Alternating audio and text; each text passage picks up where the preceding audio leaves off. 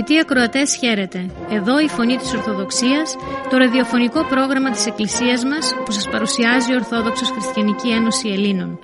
Το πρόγραμμα είναι αφιερωμένο στο πρόσωπο της Παναγίας, την Μητέρα του Θεού και των ανθρώπων. Dear friends, welcome to another edition of the Voice of Orthodoxy, the radio program of our church. This program is brought to you by the Greek Orthodox Christian Society. Our program today is devoted mainly on this holy period with thoughts and prayers to the Mother of God.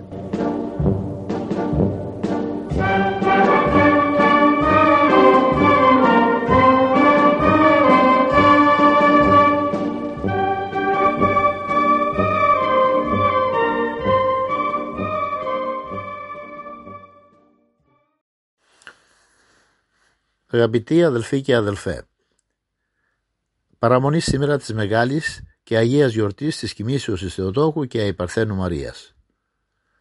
Πρόκειται για την κορονίδα των θεομητορικών εορτών. Η Εκκλησία την ονομάζει και τη χαρακτηρίζει σαν το δεύτερο και μικρό Πάσχα. Στο κοντάκιο της γιορτής ψάλουμε την εμπρεσβείες ακίμητων Θεοτόκων και προστασίες αμετάθετον ελπίδα, τάφος και νέκρωσης ούκε κράτησεν, ως γαρζοής μητέρα προς την ζωή μετέστησεν, ο μήτραν οικίσασα υπάρθενον. Δηλαδή αυτή που είναι ακίμητη με τις πρεσβείες της, τη Θεοτόκο δηλαδή, και είναι η αμετάθετος ελπίδα μας και η προστασία μας. Δεν την κράτησαν ο τάφος και η νέκρωσης, ο θάνατος, γιατί ήταν η μητέρα της ζωής του Χριστού και αφού ήταν έτσι πήγε στη ζωή, την πήγε στη ζωή, την αιώνια. Αυτός που είχε κατοικήσει μέσα της, που είναι η ζωή των ανθρώπων, ο Κύριος ημών Ιησούς Χριστός. Ο Ιερός Συμνογράφος της Εκκλησίας στη συνέχεια, στον οίκο της γιορτής, μας καλεί να την υμνήσουμε όπως πρέπει, γιατί αυτό δεν είναι εύκολο πράγμα λέει με απλά λόγια «Δυνάμωσε το μυαλό μου, σωτήρα μου, γιατί τολμώ να ανυμνήσω την άχραντον μητέρα σου». Τα χείλια μας είναι αμαρτωλά, θα έπρεπε να μείνουν άλαλα μπροστά στην κοιμησή της. Αλλά εκείνη που είναι μητέρα όλου του κόσμου, αφού από αυτήν γεννήθηκε η σωτηρία μας, ο Κύριος, και ο Κύριος Ιησούς Χριστός μας, απλώνει πάνω μας το χέρι της και μας δίνει τη χάρη να δούμε στο Πανάγιο πρόσωπό της όλο το μυστήριο της λύτρωσής μας, την αγάπη της, την αγιότητα, την ταπεινοφροσύνη, την υπακοή, την υπομονή, τη συμπαράσταση. Όσο κι αν η εποχή μας είναι σκληρή και αδιάφορη, παρά τα αυτά αισθανόμαστε πως αυτές οι αρετές οι περιφρονημένες μέσα στην τρέχουσα ζωή από το, ολιστικό, από το ηλιστικό φρόνημα εξακολουθούν να έχουν μεγάλη και απαραχάραχτη αξία για την αληθινά πνευματική ζωή. Στο οκτάιχο δοξαστικό του Εσπερινού που θα μπορούσαμε να έχουμε παρακολουθήσει αν μας επέτρεπε να πάμε στην εκκλησιά μας ακούμε να λέει η εκκλησία τα εξής λόγια «Θεαρχείο νεύματι πάντοθεν οι Θεοφόροι Απόστολοι υπονεφών μεταρσίως ερώμενοι καταλαβώντες το πανάχραντον και ζωαρχικών σου σκήνος εξόχως εισπάζοντο. Δηλαδή από όλα τα μέρη της οικουμένης που ήταν σκορπισμένοι οι μαθητές του Κυρίου πορευόμενοι και διδάσκονται στο Θείο του Λόγου μαζεύονται σαν από θεϊκή διαταγή όπως οι αετοί μέσα στα σύννεφα και περικυκλώνουν το κρεβάτι της και ακούγονται από τα στόματά τους ύμνοι εξώδιοι λόγια θεόμφθεκτα. Αυτοί που ήταν ποτισμένοι με το Άγιο Πνεύμα, οι μαθητές του Χριστού μας, σίγουρα μπορούν να την υμνήσουν επάξια.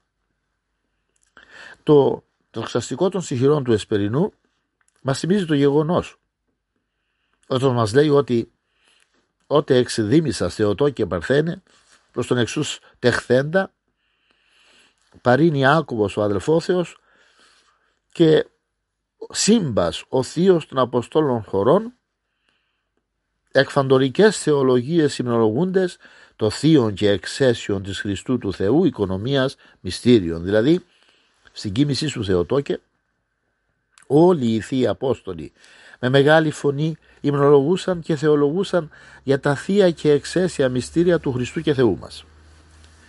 Και ο Φώτης Κόντογλου εγκομιάζοντας την Παναγία λέει τα εξής «Αν ίσως εσύ Παναγία Θεοτόκε δεν έπαυσες να μεγαλύνεις τον Κύριο πόσο μεγαλύτερο χρέος έχουμε εμείς οι ανάξιοι να μεγαλύνουμε εσένα που άλλαξες τη γη εις παράδεισον και την κατάρα της Εύας σε ευλογία και εμάς τους ανθρώπους αποθνητούς σε αθανάτους ιούς του Θεού.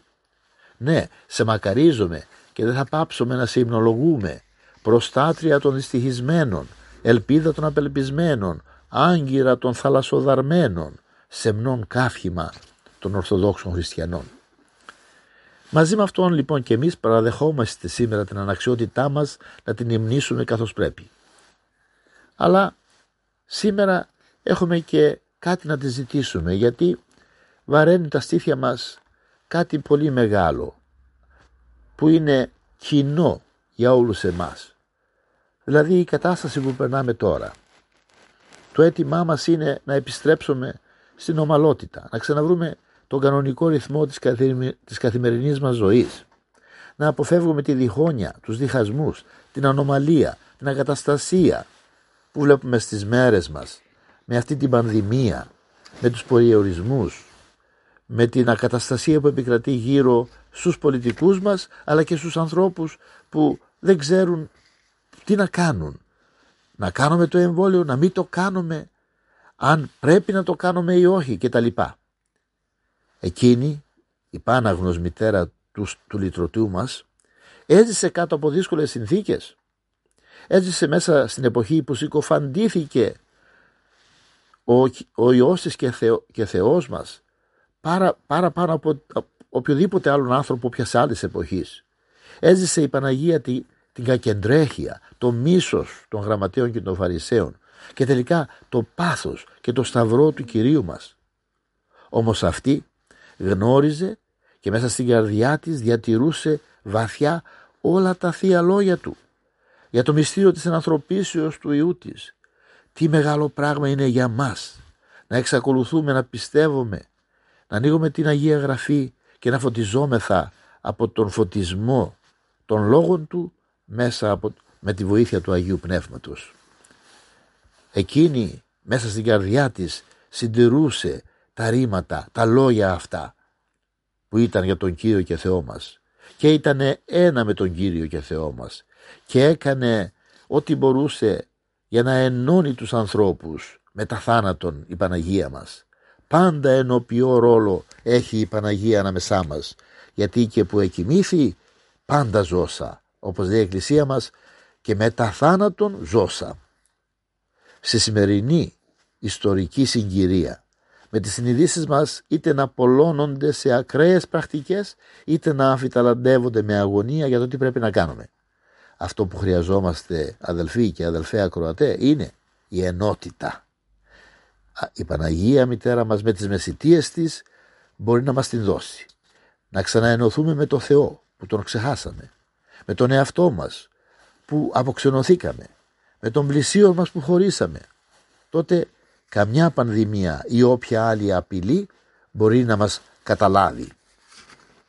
Και ας την παρακαλέσουμε εκ βάθους καρδίας μαζί με την εκκλησία μας που ψάλει στον παρακλητικό της κανόνα της εσπλαχνίας την πύλην άνοιξον ημίν ευλογημένη Θεοτόκε ελπίζονται σε σένα μία στοχίσομεν ριστεί ημεν δια σου των περιστάσεων να μας απαλλάξεις εσύ από τις δύσκολες συνθήκες που ζούμε τώρα γιατί εσύ είσαι η σωτηρία του γένους των χριστιανών και όλων των ανθρώπων. Αμήν. Εν την παρθενία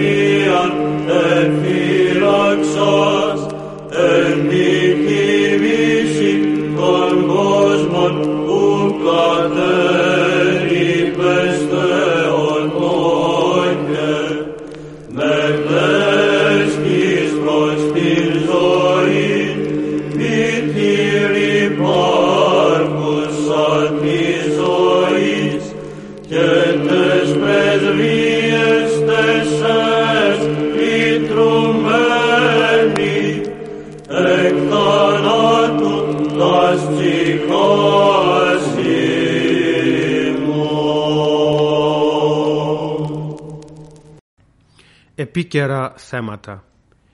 Η υπεραγία Θεοτόκος εκπροσωπούσα ολόκληρη την ανθρωπότητα κατέχει την κεντρικότερη θέση στο εκκλησιαστικό έτος της Ορθοδόξου Εκκλησίας.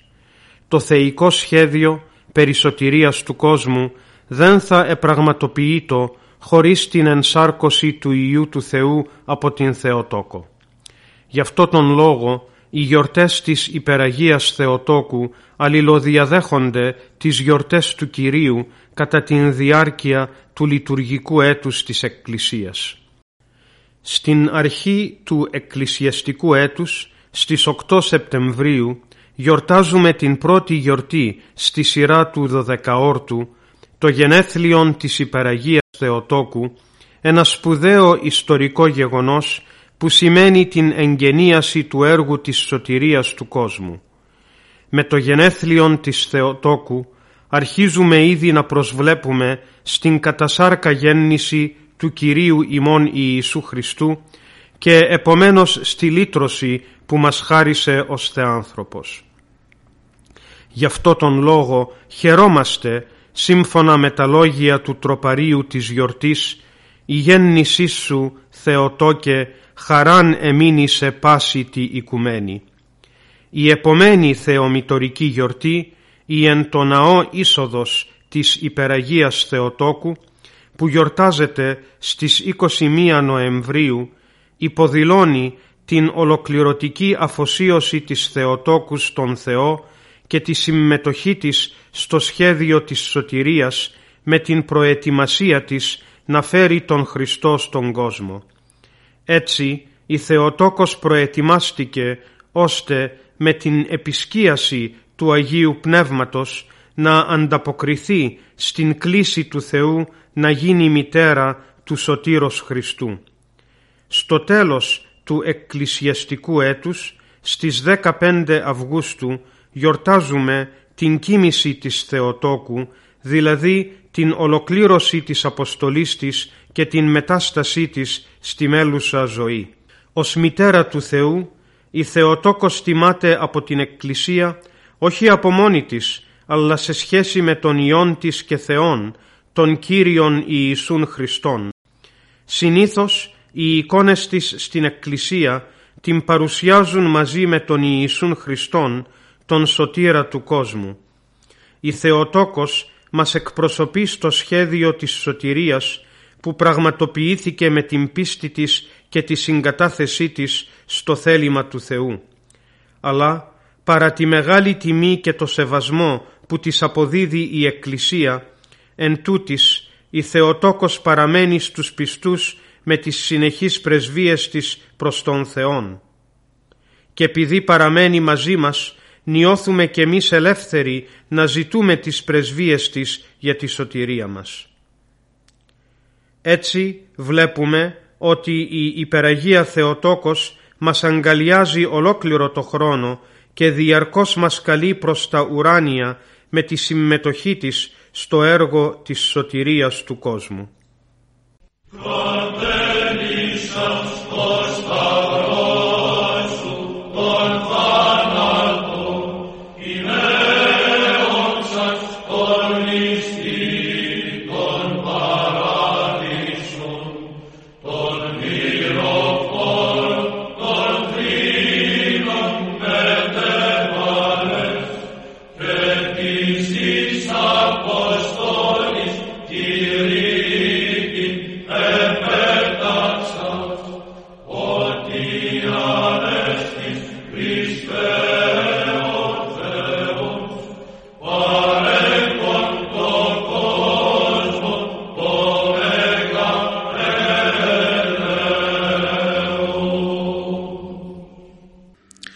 Μία από τις πολλές αρετήσεις της Παναγίας είναι η σεμνότητά της. Ας προσέξουμε τις επόμενες σκέψεις για την αρετή αυτή.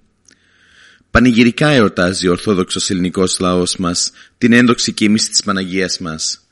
Την ημέρα που από την αφάνεια της γης οδηγήθηκε βασίλισσα, παντάνασα στη δόξη του ουρανού. Κι όμως η δόξα την είχε ακολουθήσει κατά πόδας και εδώ στη γη. Δόξα που είναι κρυμμένη από τα πλήθη των ανθρώπων της γενεάς της. Δόξα που δεν ήταν σε θέση τότε να την κατανοήσουν. Ουράνιο θεϊκό χαιρετισμό έλαβε η ταπεινή κόρη της Ναζαρέτ με τον άγγελο Γαβριήλ. Χαίρε και χαριτωμένη, ο Κύριος είναι μαζί σου. Ευλογημένη σε εγγύνεξή. Μοναδική ευλογία να γίνεις μητέρα του Ιού του Θεού και Σωτήριος Ιησού Χριστού. Έθρεψε εκείνη και ανέθρεψε τον τροφέα και προνοητή όλης της κτήσεως. Είδε ποιμένες και μάγους, οδηγημένους με υπερφυσικό τρόπο, να προσκυνούν τον Υιό και Θεό της. Είδε και άκουσε τα θαύματά του τα εκπληκτικά, τα πρωτάκουστα. Αξιώθηκε να δει το θεϊκό του έργο, να το σφραγίζει η νίκη, ο θρίαμβος, η Ανάσταση, η ένδοξη ανάληψή του. Και η Παναγία μας δεν άνοιξε ποτέ το στόμα να πει μια λέξη για κάφησή της. Συνέχισε να μένει στην αφάνεια, σεμνή, σιωπηλή, ευγενής, μεγαλοπρεπής, ταπεινή και λαμπρή. Και να, ήρθε η ώρα να την παραλάβει ο Κύριος στα ουράνια βασίλεια, στην πάμφωτη δόξα Του, και ο υμνοδός με τις ψυχής του τα μάτια βλέπει εκστατικές τις αγγελικές δυνάμεις να ταινίζουν τον πανένδοξο Κύριο να παραλαμβάνει την Πανάγια ψυχή της και να την προσκαλεί στη δόξα Του. Δεύρο σεμνή, το Υιό και Θεός συνοξάστητε. Έλα εσύ που έζησες σεμνά και ταπεινά, χωρίς καμιά επίδειξη. Έλα να απολαύσεις την ουράνια δόξα μαζί με μένα που είμαι ο Υιός και Θεός σου. Δεύρο σεμνή, τι ωραία προσφώνηση. Η σεμνή, πώς έχει σήμερα να πει ο καθένα μας με τη σιωπή της, με την ταπείνωσή της, τη χωρίς καμιά επίδειξη ζωή της; Ας παρακαλέσουμε και εμείς τη σεμνή Παρθένο και Θεοτόκο να μεσητεύει στον Κύριο, να χαρίσει και στην εποχή μας την ανωτερότητα και την αξιοπρέπεια μιας ζωής σεμνής που τόσο μας λείπει. Το δώρο της Παναγίας Παγκόσμια είναι η δόξα της το προσκύνημα και οι εκδηλώσεις ευγνωμοσύνης των ανθρώπων στα πέρατα του κόσμου. Γιορτάζει η μητέρα του Κυρίου μας. Στην κοίμησή της περνούν από μπροστά της με ταπεινοσύνη και ελπίδα στην μεσητεία της οι φυλές της γης. Όχι μόνον οι πιστοί του Ιού και Θεού της, αλλά και πλήθη αλοθρίσκων, για να εκφράσουν τις ευχαριστίες τους για κάποιο καλό που τους έκαμε ως μητέρα του κόσμου η τιμιωτέρα των χερουβίμ και ενδοξωτέρα ασυγκρίτως των σεραφίμ. Τις φέρνουν ως δώρο την αγάπη της ταπεινής τους καρδιάς οι ταπεινοί άνθρωποι του κόσμου και παίρνουν ως αντίδωρο την γλυκιά απαντοχή μέσα στην καρδιά τους για τα προβλήματα που αφήνει στην ψυχή του ανθρώπου ο πόνος και η ακαταστασία της ζωής. Τα νέα παιδιά που καταφθάνουν με δέος και θάρρος να την προσκυνήσουν και να εκφράσουν την αγάπη τους, καταθέτουν στο εικόνισμά της λουλούδια, διαλεγμένα, όμορφα, δροσερά, της δικής τους καρδιάς την δροσιά, την ελπίδα, την αγάπη. Όμως, να μπορούν άραγε όλα τα νιάτα να καταλάβουν κάτω από το ουράνιο βλέμμα της και το δικό της το δώρο. Είναι δώρο πρωτότυπο το δώρο της μητέρας του Ιού του Θεού στα παιδιά των ανθρώπων. Είναι και πολύτιμο, διότι δεν είναι αγορασμένο σε τιμή πολυτελείας, αλλά είναι δουλεμένο με το ματωμένο χρυσάφι του πόνου, όταν η ρομφαία της ανθρώπινης θηριωδίας απέναντι στον ιόν της διέσχιζε τα πάναγνα σπλάχνα της. Τόχι υφάνει το δώρο της Παναγίας η πάναγνη αγιότητά της στους πειρασμούς της ζωής, η πεντακάθαρη σκέψη της, η αμίμητα ταπεινή συμπεριφορά της, το πέρασμά της από την ζωή αναδίδει την ευωδιά της αρετής, της σεμνότητος και της καλοσύνης. Άραγε, νέα παιδιά εσείς, αγόρια και κορίτσια, που παρελάβνετε μπροστά από το εικόνισμά της για να αποδώσετε την γνήσια τιμή στην Παναγία από της καρδιάς σας την αυθόρμητη ευγένεια, μπορείτε να σκεφτείτε πιο πολύτιμο δώρο για την μητέρα του κόσμου από το να μιμηθείτε την ωραιότητα του μεγαλείου της.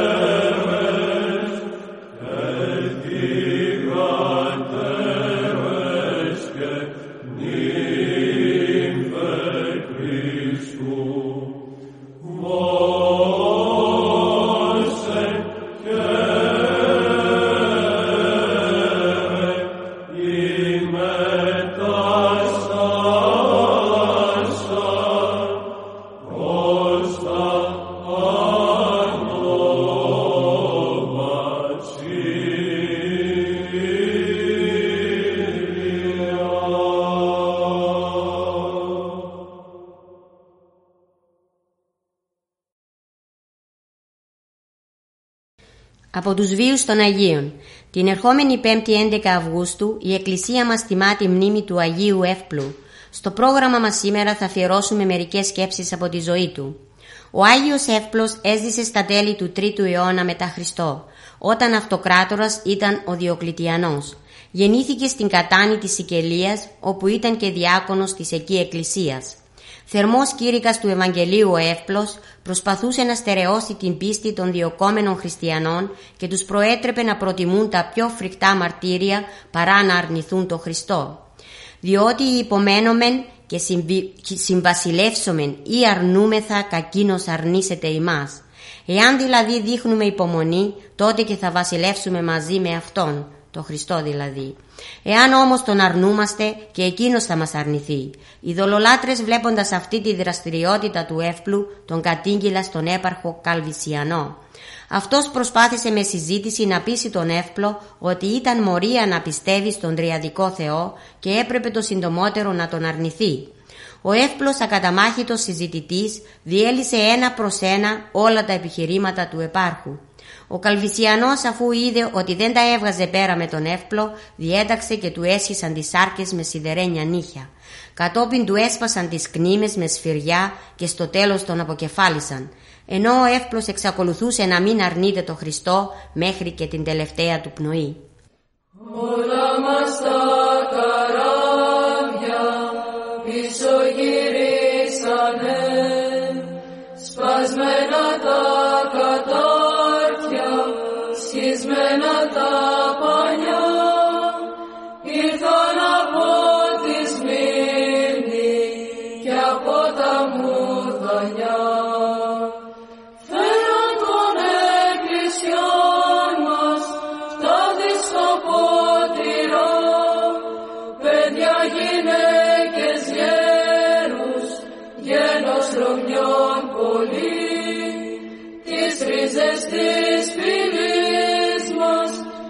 την Ανατολή.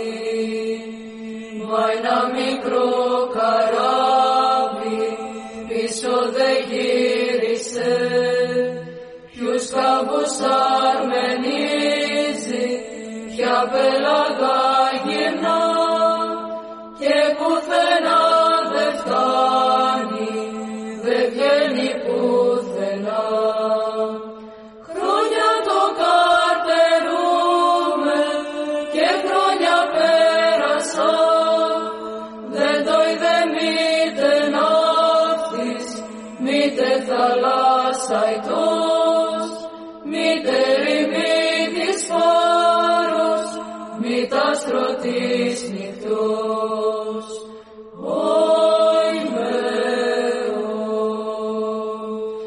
τα χαναχή βουλιάξει, τα χαναστήχιωσε, δε θα ξανάρθει τάχα στην πατρική του ακτή.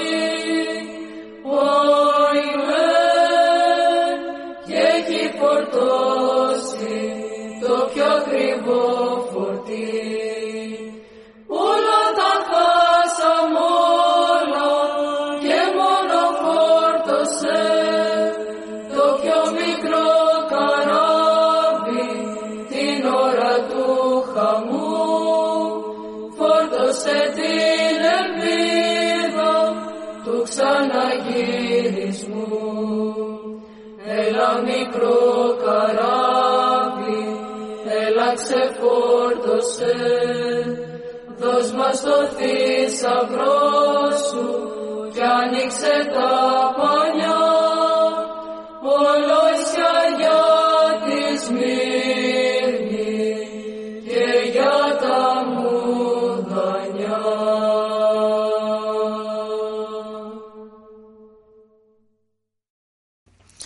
Από τους βίους των Αγίων Την ερχόμενη Παρασκευή 13 Αυγούστου η Εκκλησία μας τιμά τη μνήμη της Αγίας Βασ... Βασίλισσας Ευδοκίας. Στο πρόγραμμά μας σήμερα θα αφιερώσουμε λίγες σκέψεις από την ζωή της. Η Αγία Βασίλισσα Ευδοκία ήταν κόρη του Αθηναίου φιλοσόφου Λεοντίου και γεννήθηκε το 401 μετά Χριστού. Σπούδασε κατά τον καλύτερο τρόπο την γραμματική, την λειτουργική και την φιλοσοφία. Όταν πέθανε ο Λεόντιος, άφησε όλη την περιουσία του στους γιους του και σε αυτή άφησε μόνο 100 χρυσά νομίσματα. Όταν λοιπόν ήλθε στην Κωνσταντινούπολη για να διεκδικήσει τα κληρονομικά της δικαιώματα, παντρεύτηκε τον Θεοδόσιο τον Δεύτερον μέσω της αδελφής του Πουλχερίας, που είχε κατενθουσιαστεί από τα σπάνια χαρίσματα της Αθηναίας κόρης. Έτσι βαφτίστηκε χριστιανή και πήρε το όνομα Ευδοκία, από την Αθηναίδα που την έλεγαν πρώτα. Η Ευδοκία από την φύση της γυναίκας σεμνή δεν ακατεύτηκε καθόλου με τις βασιλικές υποθέσεις. Την ήλκησε περισσότερο η αλήθεια του Χριστού. Γι' αυτό και επεδίωξε να επισκεφθεί τους Αγίους Τόπους. Όταν ο σκοπός της πραγματοποιήθηκε, αισθάνθηκε την ψυχή της να φτερογίζει στο θρόνο του Θεού. Η επιστροφή της όμως στην βασιλεύουσα επεφύλασε εκπλήξεις. Οι σχέσεις τη με τον Θεοδόσιο ψυ, ψυχράνθηκαν λόγω συκοφαντιών. Γι' αυτό με την άδεια του επέστρεψε στην, Ιερουσ... στην Ιερουσαλήμ όπου ίδρυσε πολλά μοναστήρια και με προσευχή, μελέτη και εν πάση ευσεβία και σεμνότητη τέλειωσε την ζωή της.